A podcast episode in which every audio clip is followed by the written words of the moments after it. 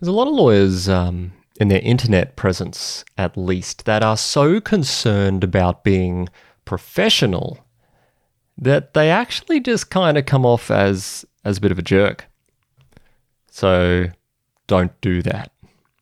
My name's Chris Hargraves. This is Digital Marketing Mastery, and welcome to the series. You can find this and more excellent and fantastic things at knownlikedandtrusted.com.au, which is also where I hang out if you need help executing any of these things that we're talking about. However, today, I just wanted to have a little bit of a chat. It shouldn't take too long because it's a fairly fundamental uh, principle that I wanted to get across, which is just be nice to people more, including on the internet. Uh, that's that that's the message. As always, you can boil my messages down pretty close to to a sentence or two most of the time.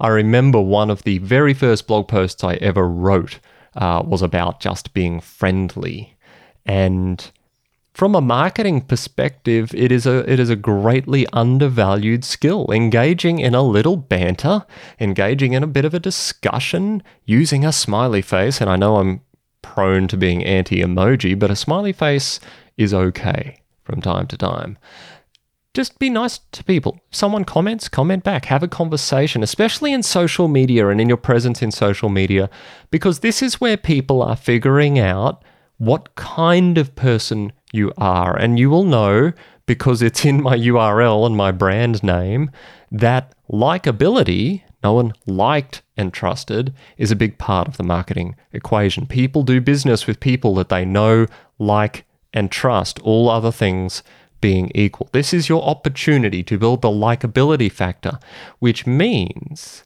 that in terms of how you engage with people and in terms of the tone that you use and the word choices you have and your ability to express yourself in a way that comes across as friendly, uh, these things are going to have a significant effect on your ability to generate work from your digital marketing efforts. Now, we would like to think, I know, that that is not the case, and the people come to us largely or predominantly because we are so well regarded as experts in our field and because we have good referral systems in place and so on and so forth. But I can tell you now that if someone is referred to you, but they decide to dig in a little bit, do a little bit of research, and see in your internet digital presence that you are unapproachably dense or aloof or difficult or combative on a regular basis, then that's probably going to harm your ability to generate referrals. People do research before these decisions. They will check you out. Just look at your own buying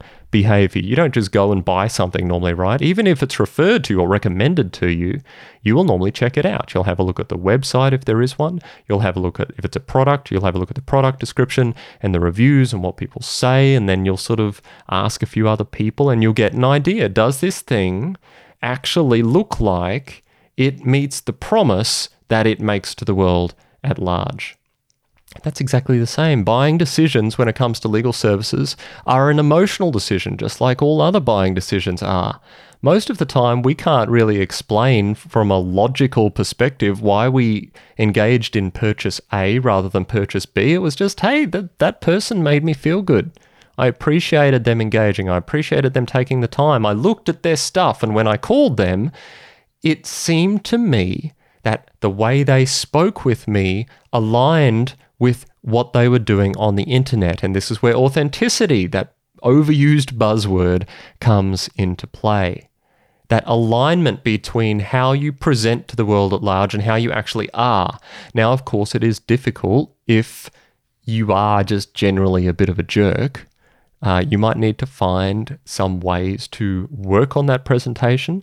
Maybe remember why you actually care about your clients, if indeed you do care about your clients. But if you are the person who is the absolute expert in your field and have no interpersonal skills of any kind, then I'm not entirely sure what you should do with that.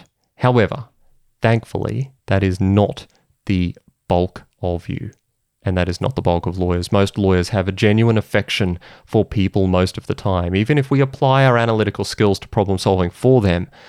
In my experience, lawyers tend to actually like people. Let that present to the world at large in your efforts. You don't have to be overly intellectual. You don't have to have world beating pearls of wisdom every single time you express yourself.